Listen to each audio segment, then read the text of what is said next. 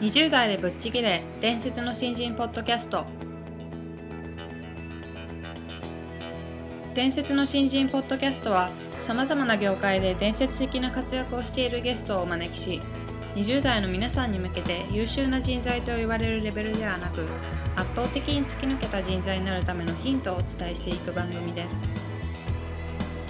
本気の20代に火をつける伝説の新人養成プロジェクトがお送りいたします。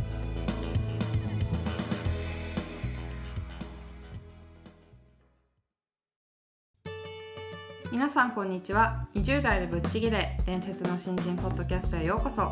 ナビゲーターの戸谷香奈です。伝説の新人プロジェクト小宮です。よろしくお願いいたします。よろしくお願いします、えー今回は前回に引き続きまして、うん。OK ウェーブの代表取締役社長の金本さんにお話を伺っていきたいと思います、今回は目標設定力というのがテーマになるんですけれども、あの金本さんはこの OK ウェーブを大きくしていこうっていう目標をすごく大きく掲げていらっしゃって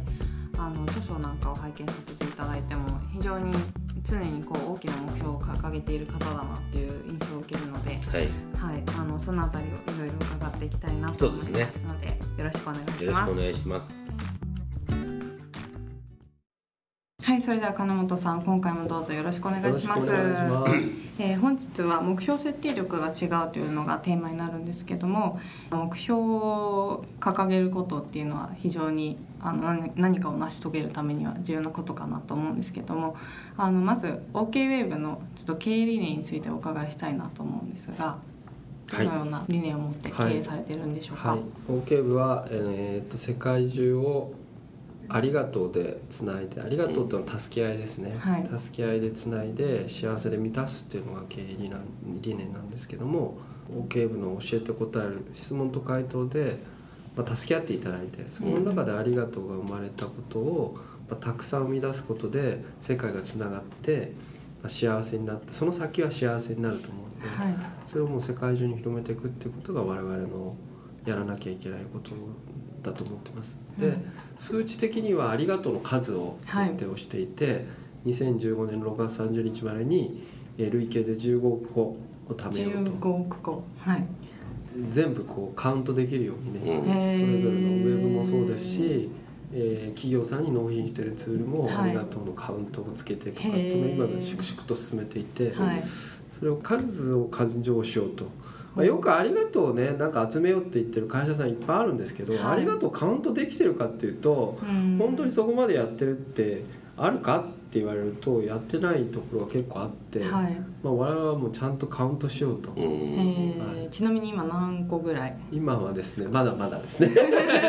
これから増やしていきます。ちょっと言うのも恥ずかしいぐらいな。もうじゃあ世界中でありがとうを増やしていきたいっていうことですよね。うん、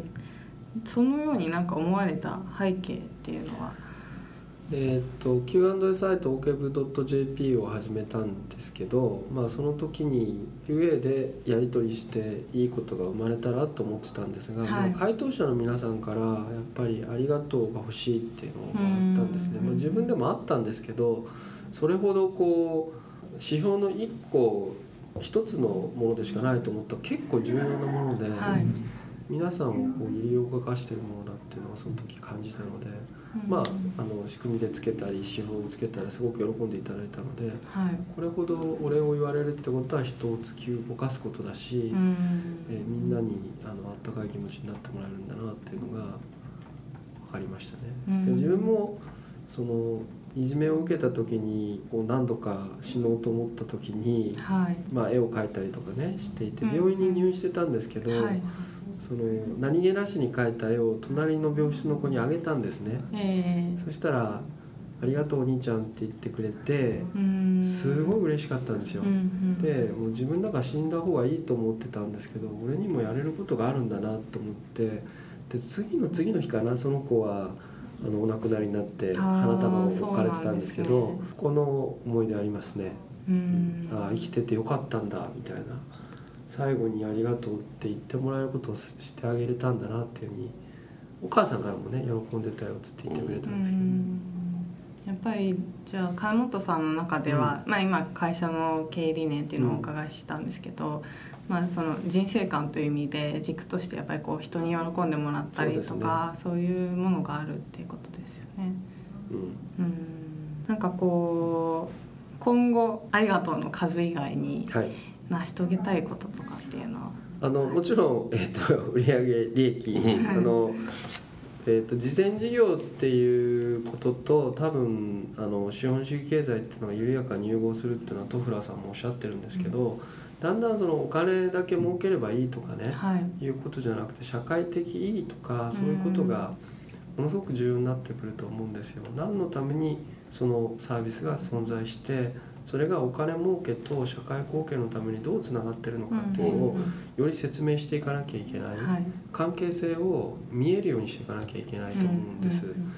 でその企業がちゃんといいものになると、はい。だからあのいろんな指標が今あるんですけどあの多分そこを僕らはやっていかなきゃいけないので、えー売上利益とそれからありがとう数との両方ですね。両輪を、あの指標にして持っておきたいと思います。うんうんうんうん売上っていうのはどこから主に？えーっとですね、まず、まあ、今僕らのメインの収益源で企業さんからなので、はい。あの OK 部の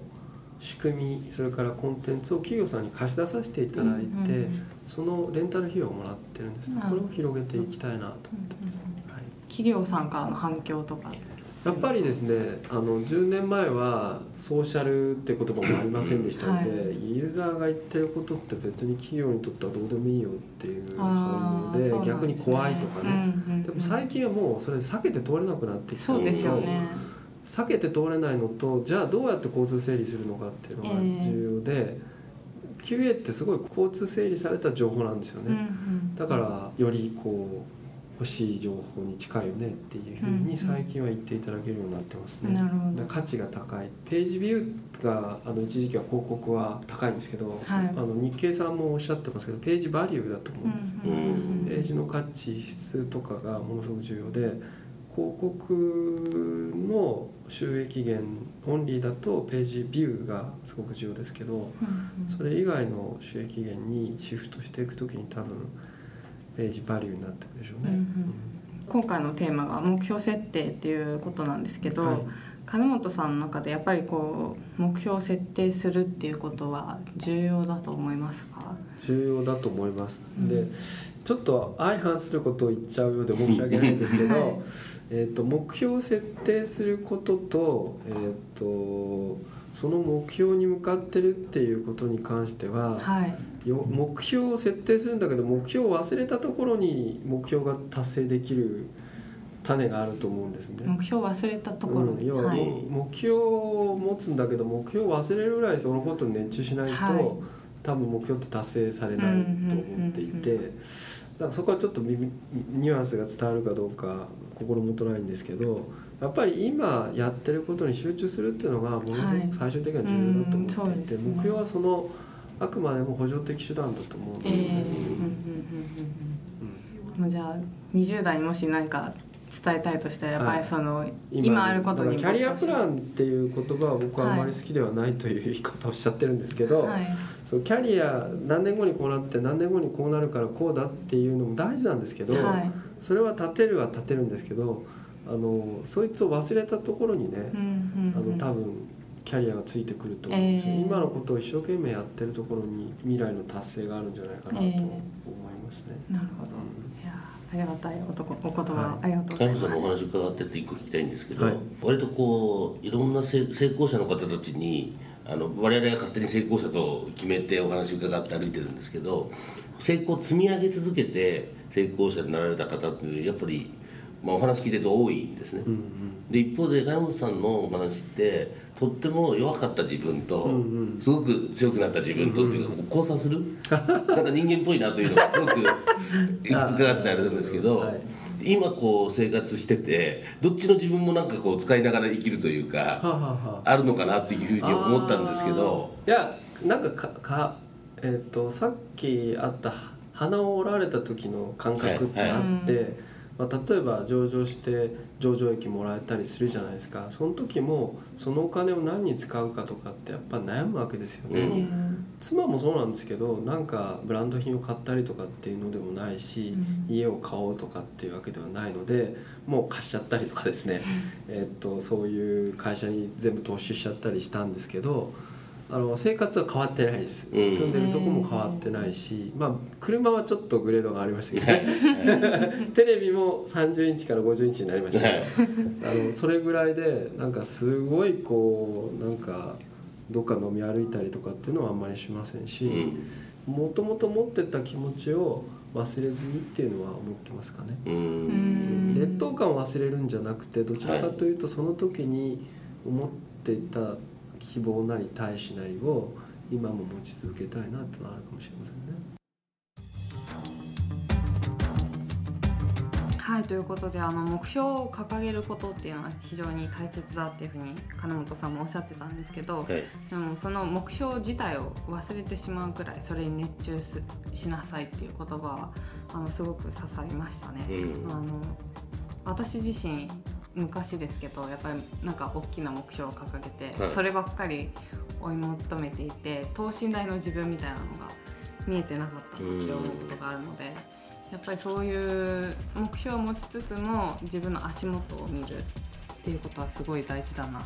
改めて感じました。そうですね。なんか僕は本当全体お話伺ってて、はい。やっぱり金本さんご自身のバックグラウンドの、はい。やっぱ波あり谷ありっていうお話を伺いながら、はい。それでいて自分がきちんと強みを出してるっていうようなねはい。こう弱さと強さをこううまくバランス取ってるえ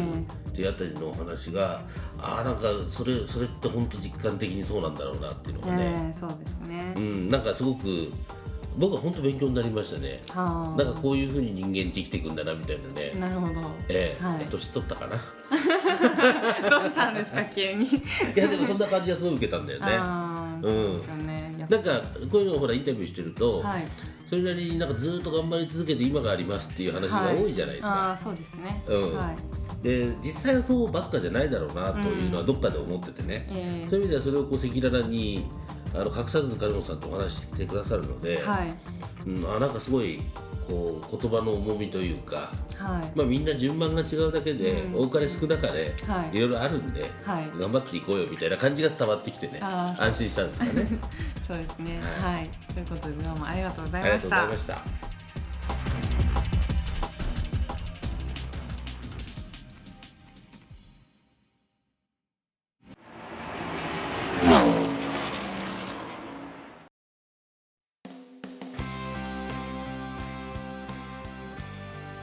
本日のトークはいかがでしたでしょうか？伝説の新人養成プロジェクトのホームページおよびに Facebook ページでは新人時代を誰よりも早く駆け抜けるためのヒントや講座情報など日々更新していますのでぜひ一度ご覧ください。検索キーワードは伝説の新人です。また集英社より出版されている伝説の新人20代でチャンスをつかみ突き抜ける人の10の違いでは20代のうちから身につけておくべき習慣について分かりやすく解説しています。ぜひ皆さんも突き抜けるための思考や行動習慣を新人時代の今にこそ自分のものにしていってください。この番組は伝説の新人養成プロジェクトの提供でお送りしました。